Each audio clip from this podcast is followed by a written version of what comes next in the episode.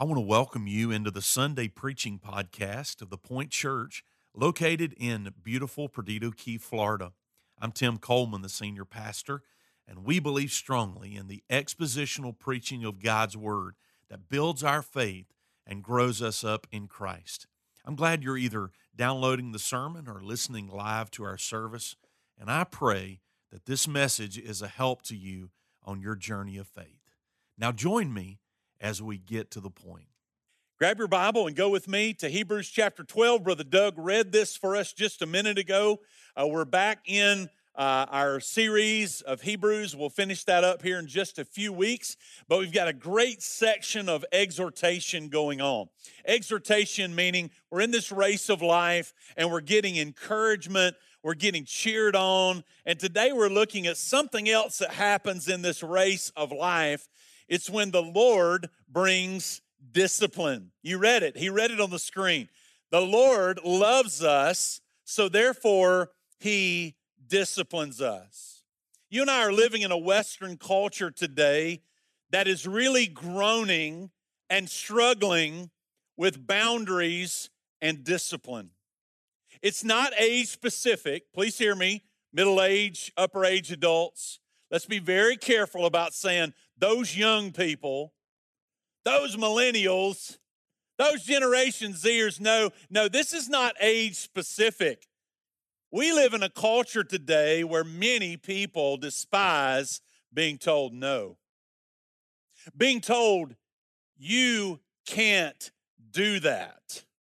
And certainly there are moments in life when we need to hear yes as a positive tone, but But I'm afraid maybe we live in a day today where we're so confused about right and wrong and yeses and nos. I mean, we have we have leaders, uh, governmental leaders that are saying yes to things that they should be saying no to. If you need an illustration of that, it's abortion. Saying yes to this when they should be saying no. At other times, they're saying no to things that they should be saying yes. And unfortunately, that same thought process has crept into the church of Jesus Christ. The problem we have today with our yeses and nos, I believe, is that we have lost our fear and reverence of God. We've lost our fear of our Creator, to which we are responsible. That teaches us He is the, He's the Creator of all things. He's the Creator of every human being. And so because we reverence Him and love Him, we reverence and love one another, because that's the way God intended for it to be. I watched in horror the other day as two teenage girls in New York City, I believe they were thirteen and fifteen, went up to an Uber driver, a Pakistani immigrant who was trying to provide for his family, and he was driving Uber to make money for that. And, and these two teenage girls raced up and jumped in his car to steal it from him. And he jumped and grabbed a hold of the steering wheel, was trying to not let them have his car, and they raced off anyway, and, and he held on to the steering wheel, and they dragged him down for a couple of blocks, and, and the car wrecked, and it flipped a few times.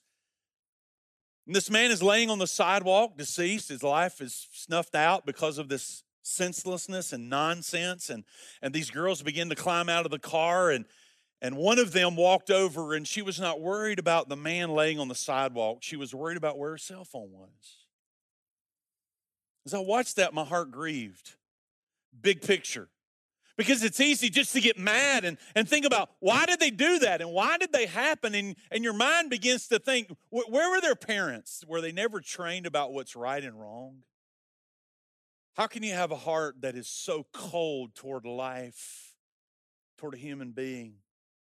You think about training, and you think, how do you get it to a point in your life where, where you think that's a good idea? And I'll be honest, I begin to think in my mind, have they never had moments of being told, this is right, this is wrong, this is a yes, and this is a no? Did they not experience training in their lives about what's right and what's wrong? I've had many conversations in my Christian life with other Christians about, can we do this? Can we do that? How many of you have been in those conversations before, right? Because in the Bible, there's certain things that are just black and white. I mean, it's spelled out. It's right there as clear as it can be. But then we have these tertiary issues, these secondary issues where we believe there's liberty. And, and here's what I found. I found that some Christians, they like to live over here on the edge, you know, get as close as they can. While other Christians like to stay over here, and maybe over here that might be a little bit of legalism, I don't know, but get way over here, away from the edge. Here's what I know, no matter where you're at on that spectrum, we are all in the middle of spiritual warfare. We are in a battle every single day, and that battle is our flesh and the spirit. Will we walk in the spirit and not fulfill the lust of our flesh? How many want to raise your hand right now as a testimony that your flesh does not like to be told no? Yeah. Maybe we should just stop right here and have an altar call, because that's the world we live in. We're in this battle every day. Wouldn't it be just like God to say, we all need some boundaries. We all need some disciplines. We need some guidelines, some fencing, if you will, in which we should live, because if we didn't have that, we would be reckless and out of control. I was reading N T Wright the other day, and he was talking about discipline, and he said this about children. And let's see if you echo this a little bit. Spoiled children on the one hand and ignored children on the other are a menace and a nuisance to everyone else. Anybody brave enough to say amen right there? No, he's just saying spoiled children, children left to themselves, they end up being a bother, a trouble. And there's biblical principle for that. Let me keep going. And are unlikely to grow up as happy, well-rounded characters able to sustain a normal adult life. Clearly, some kind of discipline as one aspect of genuine love and care is vital. Discipline is necessary. And discipline does not have to be just out of anger, out of a reaction, or to hurt someone for what they have done, but rather there is a discipline that comes that is needed, and it is done out of love. This is biblical. Proverbs chapter thirteen and verse number twenty-four reminds us that if a father withholds the rod from his son, he hates him. So if you think it's loving not to bring correction and discipline in the life of a child, you're wrong. You're an undiscipled believer. How about this on Mother's Day? Proverbs chapter twenty-nine and verse number fifteen, it says that the rod and reproof are given to bring wisdom in the life of a child. And then it says, a child left to himself will bring shame to his mother. So discipline is important. It's important in the familial setting, in families. Uh, it's important in our relationship with God our Father, our Creator. Now, the word discipline simply means to teach or to instruct. It does not always mean uh, that you're, you're getting grounded or you're getting uh, the keys taken away or, or something else. The word, the root word of discipline is disciple, right? So these guys were up here a while ago talking about discipleship. They said it over and over again. It's about developing disciplines through teaching and through instruction. We see that in Acts chapter twenty-two and verse number three. We see it in Titus chapter two and verse number eleven, where it says that the grace of God teaches us that denying ungodliness and worldly lust, we should live soberly, righteously, and godly in this present world. That word teaching there is the same Greek word as discipline in Hebrews chapter twelve, uh, verses four through thirteen. So here's what we typically think of, though, about discipline. We think that it is a correction or a punishment. And sometimes that certainly is the case. Now, let me just for a minute talk about that, discipline and punishment, and I'll say more about this throughout my message, but many times we have a view of God that is correlated to maybe our family setting in the way that we've grown up. I learned this many years ago, that many people have a view of God that correlates to the relationship maybe they, they had with their father. And let me pause for just a minute and say, that my heart goes out to anyone in this room that was abused when you were growing up. And it's true. It's true. Some of you have that hurt. You were abused physically. You were abused sexually. You were abused mentally. You were abused verbally. You were not corrected or disciplined in a godly manner, but you were disciplined out of anger. And sometimes that thing went haywire and it got out of hand and it went over the line. And let me say to you that my heart goes out to you. And I want to be very clear today that when we talk about discipline, we are not talking about abuse. Abuse is not okay. Abuse is not from God. As a matter of fact, I'm going to show you in just a minute that the correction, the loving correction that God brings to us in our life, it is for our good. It's to help us. You were not helped when you were abused as a child. So my heart goes out to you. If you need some help or counseling with that, please let us know. We'd love to help you in any way that we can. What that leads to, though, is this. There are many people that have a view of God like this. You got a flat tire on the side of the road. You automatically think God is mad at you for something you did, okay? It doesn't have anything to do with the fact that your neighbor just got a new roof and the roofing guys accidentally let a couple tacks lo- uh, you know, loose in the road. And you just accidentally ran over it. No, in your mind, you automatically think, oh, this is bad. This is, my car's broke down, so God's mad at me about something. Okay? That is a very unhealthy view of God. Oh, please hear me today, Christian. Please hear me. Please hear me. Child of God, God loves you. He is pleased with you. There is nothing you can do today, not one thing you can do today, that will cause God your Father to love you more. And there's not one thing you could do today that will cause him to love you less. He loves you. His plans for you are good. His plans are for you to be well and to prosper. Look at this quote up on the screen by Craig Lech. He said this about the discipline of the Lord. He said, his plans concerning his people are always thoughts of good, of blessing, even if he is obliged to use the rod. It is a rod not of wrath. I need to stop right there. The wrath of God is reserved for sinners. God's going to pour his wrath out on this earth. God is going to bring judgment to the person who does not believe. John three and verse thirty-six says, the wrath of God abides upon him, upon her. If you, if you are living in the sin of unbelief, if you reject Christ as your Lord and Savior, then wrath abides upon you. How many of you today have been saved by God's grace? Wave at me. Come on, wave at me. Not of your own merits, not of your own good, but because the Holy Spirit showed you that you needed a Savior. You acknowledged that, you believed, and you confessed, and you received. I'm glad to remind you today that the wrath of God does not even exist in your life. God's not going to pour his wrath out on you, child of God. His wrath is reserved for judgment and the lost.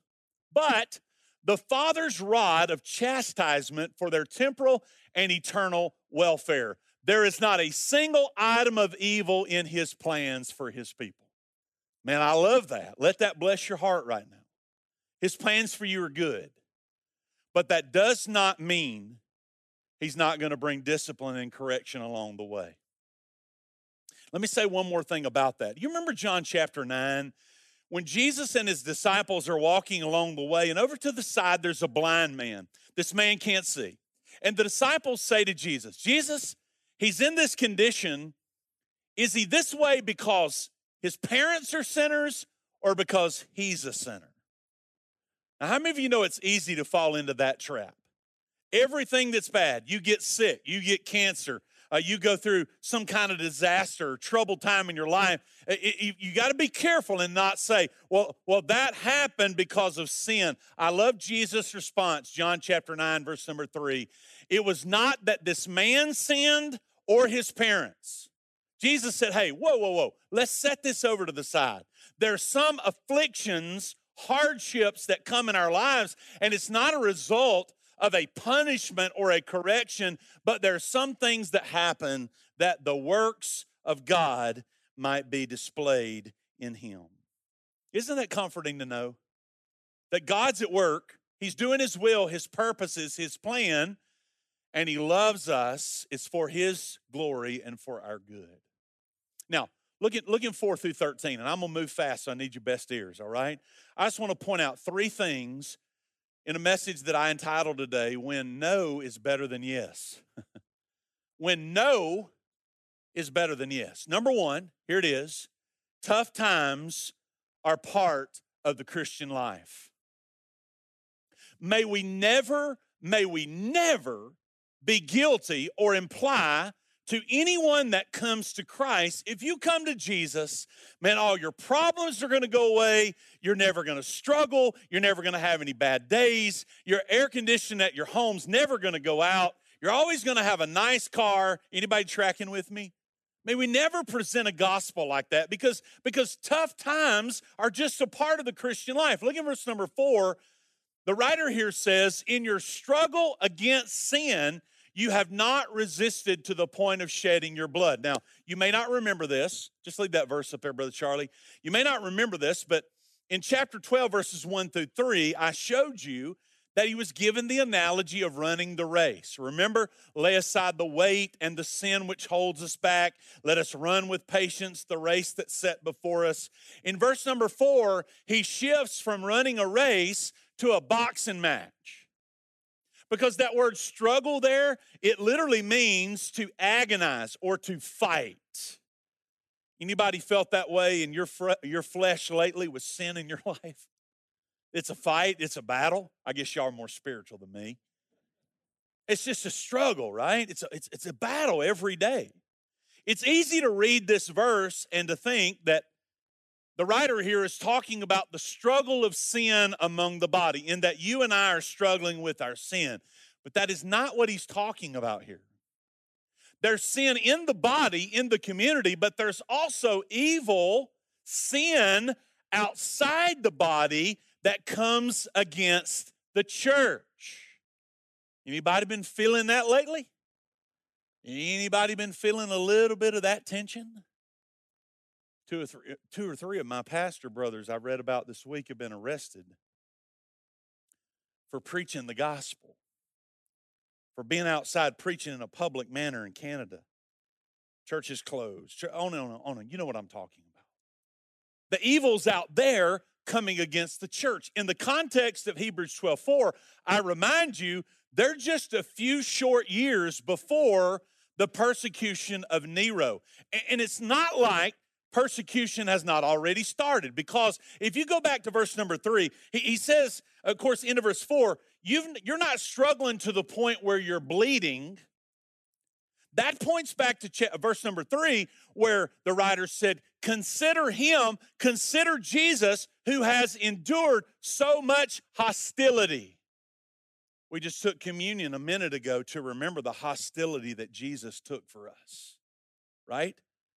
The persecution, the suffering. Let me ask you, did Jesus have to go to the point of shedding his blood? So he's saying to these believers, now wait a minute, you're troubled, you're in a struggle, but the struggle you're in is not nearly as bad as the struggle others have been in and will be in. That's a word for somebody in the room today.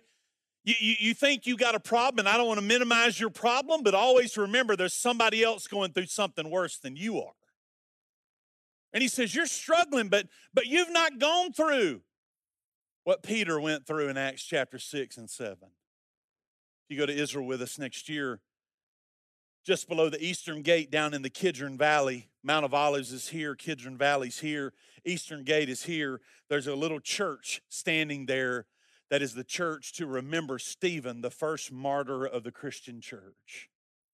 two thousand years later, systematically, one by one, even today, there are Christians around the world that are shedding their fresh, rich blood because they believe in the name of the Lord Jesus Christ.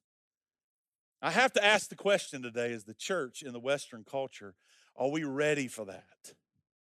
Are we ready for that? Are we to a point in our walk to a point in our faith to struggle for our Lord. Because, friends, tough times are a part of the Christian life. We're not going to avoid it. And when tough times come in our life, it's natural for us to stop and say, God, why? Why am I going through this? Maybe God is bringing correction and judgment in our life. Maybe, maybe he is. But maybe not. Maybe he's just bringing us through a struggle to get us ready for a greater struggle that's coming down the road. Again, the context here is persecution against the Christian church. I need to add one more thing here. We had all better be very careful peeking over the fence into our brother and our sister's life when they're going through a hard time and they're struggling. We better be careful and not say, well, they deserve that. Or, or let me let me tell you why. Uh, don't we get real pious and spiritual sometimes? Well, let me tell you why they're going through that. They're going through that because they've not been faithful to church, or they're going through. Hey, how many of you know that uh, that uh, Old Testament verse that says, "What goes around comes around"? It's not an Old Testament verse. Y'all supposed to laugh, laugh, David. When you're going through it. When you're going through it, do you want to be like Job and have everybody else psychoanalyzing you? Well, none of us know the ways of God. We don't know why God does what he does. But here's what we do know. It's common among all of us that tough times are a part of the Christian life. The second thing I want you to see in this text is that sometimes the Lord initiates the tough times for our good. Anybody in the room that would just go ahead and confess, probably should have done this before communion, but you would confess right now that you've been pretty good at creating your own mess. You've been really good at creating your own trouble. Well, sometimes we go through trouble and hardship and questions because God initiates it in our lives. That's what's happening here in verse number four. And as they're struggling, the writer says in verse number five, and have you forgotten the exhortation that addresses you as sons? Now that seems like a little simple question there, but there's a lot to unpack. Anybody ever been in a situation, going through a moment, a problem, and your, your eyes are totally focused on the problem, and you're focused through a human lens and not a spiritual lens, and the Word of God is already spoken to your situation, but you're not focused on the Word of God, you're focused on the situation. That's what happened here. The writer is saying you're in the middle of your struggle, your trouble, and you've forgotten what the Scripture says. You've forgotten a word of exhortation that, first of all, reminds you that you are a son. What a privilege. You notice in this text, status over and over again. The status, you're not an illegitimate child, you're a son. You have a father. Can we rejoice for just a minute that we are sons and daughters of God? That we know our Father. And the only way that happened was through Jesus. You've forgotten the exhortation. There it is, that encouragement, pushing forward. That only comes to sons. You're only going to be able to process the struggle that you're in when you look at it through the lens of a son. Look at verse number six. It's a quote from Proverbs chapter three, verses eleven and twelve. For the Lord disciplines the ones he loves, and he brings chastisement on every son in whom he receives. Now again, discipline, instruction, also means correction, punishment. But notice that word chastisement. That word there means to get a whooping. It mean, it literally means to whip, to flog, to scourge. The Lord loves you so much that he's going to bring discipline in your life.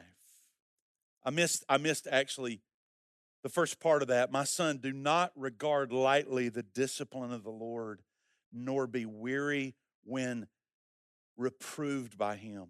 when you're convicted, when you're exposed, when he brings discipline, when he brings chastisement. I didn't, listen, when I received correction from my father, I thought he had lost his mind when he said to me, son, you don't understand, but this hurts me worse than it hurts you.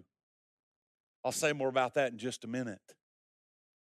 That correction is for our good. It's done, the right kind of discipline is done out of love. Keep reading with me. Verse seven, it is for discipline that you have to endure. We, we keep seeing this theme, enduring to the end. Stay after it. Stay faithful to the Lord. If you're going to do that, then you've got to develop spiritual discipline. God is treating you as sons. For what son is there whom his father does not discipline? If you're left without discipline in which all have participated, look at me, child of God, this thing of discipline we're talking about is, is not just for all of God's really bad kids. This thing of discipline is for all of us, that our Father is an equal opportunity offender. He's going to discipline his children with love and grace. He's going to discipline us all the same. And then if in verse number eight, if you're not experienced it, the writer says here, if you're left without discipline in which all have participated, then you are illegitimate children and not sons. So in other words, if you receive the discipline of the Father, you have a privileged status in that he loves you and his wrath is not upon you. Somebody ought to just jump a pew and shout right there. He loves you, therefore he disciplines you. If he doesn't discipline you, you need to be shaken in your boots right now because you're not a son of God. Verse number nine. Besides this, we have had earthly fathers who disciplined us and we respected them. Shall we not much more be subject to the Father of spirits, notice small s there, our spirit, and live? For they disciplined us for a short time as it seemed best to them. But he, the Father, disciplines us for our good that we may share his holiness. For the moment of all discipline seems painful rather than pleasant. But later, it yields the peaceful fruit of righteousness to those who have been trained by it. I want you to circle two, leave that verse up there. I want you to circle two words in this verse, all right? The first word I want you to circle is the word seems. It feels this way. Anybody know that your feelings can get you in trouble? That's why That's why sometimes you feel like God is mad at you. You feel like the refriger- the refrigerator quit working because you ain't read your Bible in a week. Y'all know what I'm talking about. Don't look at me like that. Your mind automatically, tr- it seems. This is what you're thinking. The next word I want you to circle is to those who have been trained by it. You know what that word trained there is in the original language? It's the word we get for gymnasium. It's the place you work out, or it's the place I go to watch people work out. What do you do at the gymnasium? This is so good. This is so good in your spiritual life. You need to have some tension in your muscles in order for them to grow. There needs to be some stress. There needs to be some pain. That's why your, your coach always yelled, no pain, no gain. Right? You just don't approach things haphazardly and, and blasé and become a champion. It's got to hurt. You've got to go through some tough times. Uh, one writer called this, this section here the paradox of pain, that good things come out of pain, that God is working things for his good, for his glory, and that's exactly what discipline is all about. Speaking about family discipline, he talked there, he said, what father doesn't discipline his son? And let me just say, it's not my job to tell you what form of discipline works in your house or you should use or not use. It is my job biblically to say, if you don't have any discipline in your home, parents, you are not doing your children right. Whew, that was a weak amen. I'm telling you, it's biblical. It's biblical. You train, you give guidance, you give boundaries. I promise you we had those at fifty-six oh four Avenue P with Melvin Earl Coleman, Senior That's my dad. And my mom is right over here. He was a lot tougher than her. She came with a hairbrush. He came with other things. Every year, my mom and dad used to go, uh, they would go with some couples. It was kind of an annual event.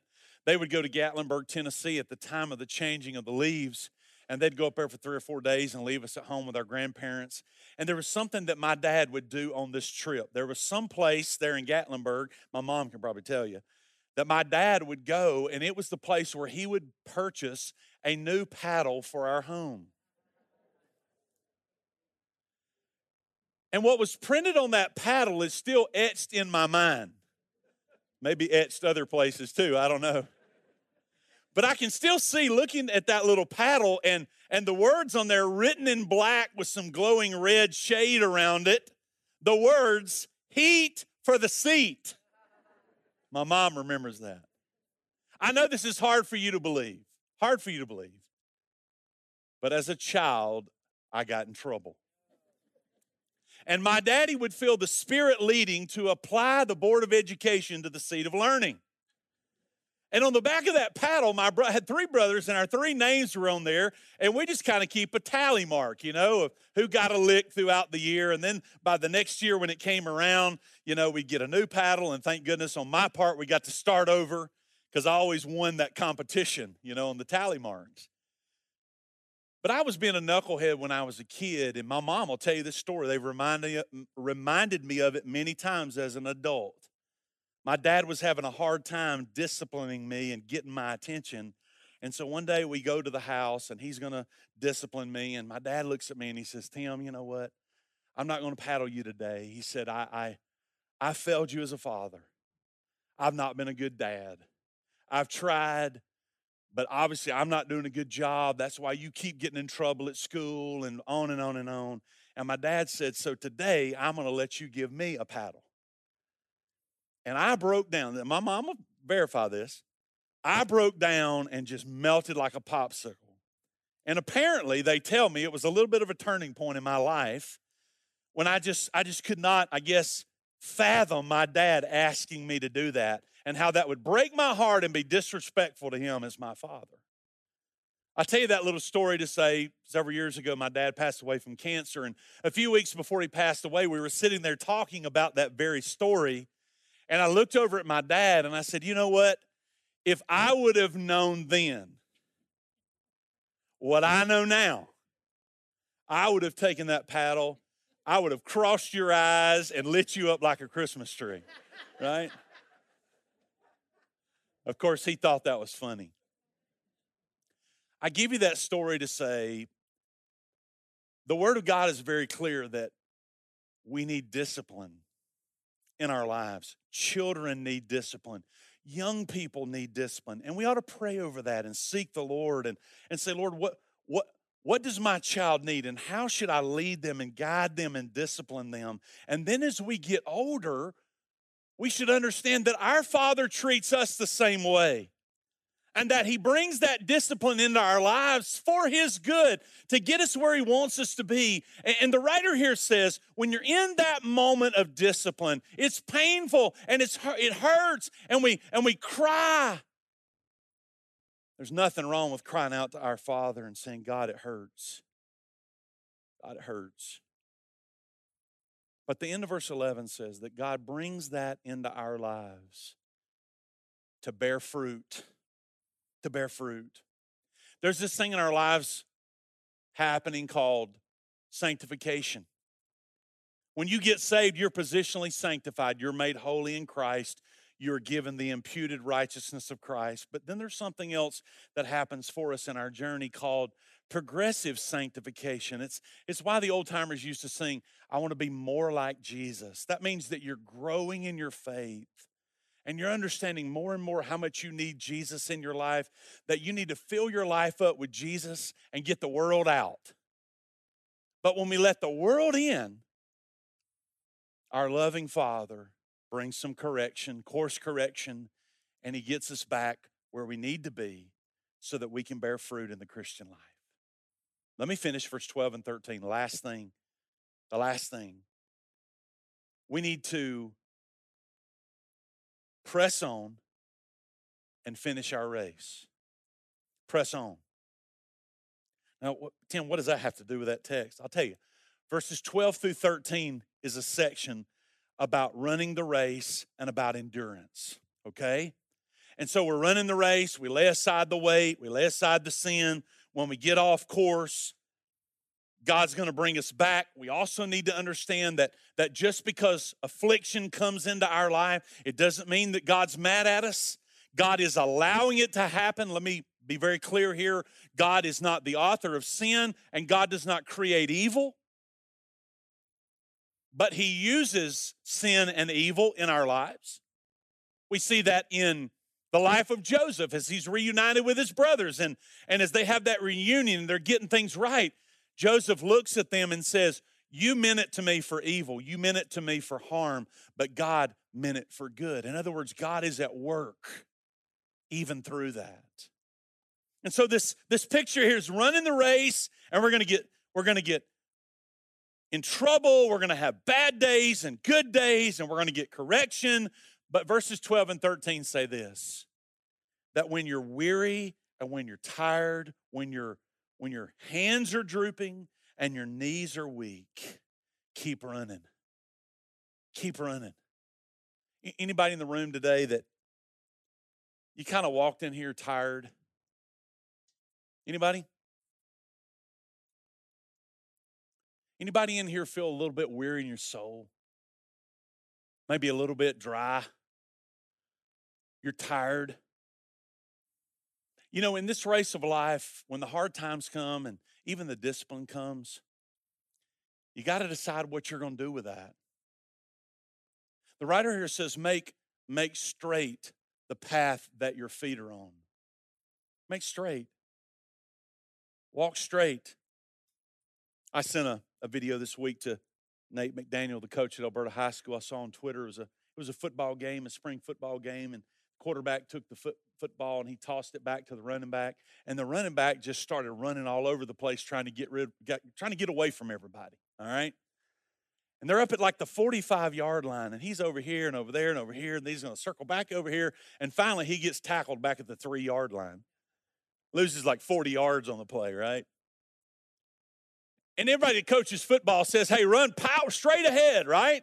Upfield, not side to side, go this way. And that's what the writer's saying here. In your Christian life, quit going side to side and just stay straight. Know that God's sovereign. He's in control. You're tired. You're weary. But here's what God wants to do for us. This is so good as I close. What God wants to do for us is he wants to heal and to make well what is lame. You see that word lame there? Lame. That which is broken, that which is crippled. God wants to make it well. On Thursday afternoon, I went to Hillcrest Baptist Church. I was invited over there to be a part of a wonderful ministry. They have a counseling ministry they've started in their church, and they're training up Christian counselors, and I'm starting my training like right now, uh, going through a organized training uh, with a counseling organization. And I was sitting there listening to them, and, and uh, what they've called this ministry in their church is they've called it soul care, soul care. I love that. I love that. How many of you found in your Christian life you need some soul care? At times you're just not well. I'm telling you, I, man, I'm gonna, I'll be the first to be at the altar right now. I need soul care, right? You get weary, you get tired, you get frustrated, you feel beat down. There are people in this room right now who are going through affliction. You're going through hardship.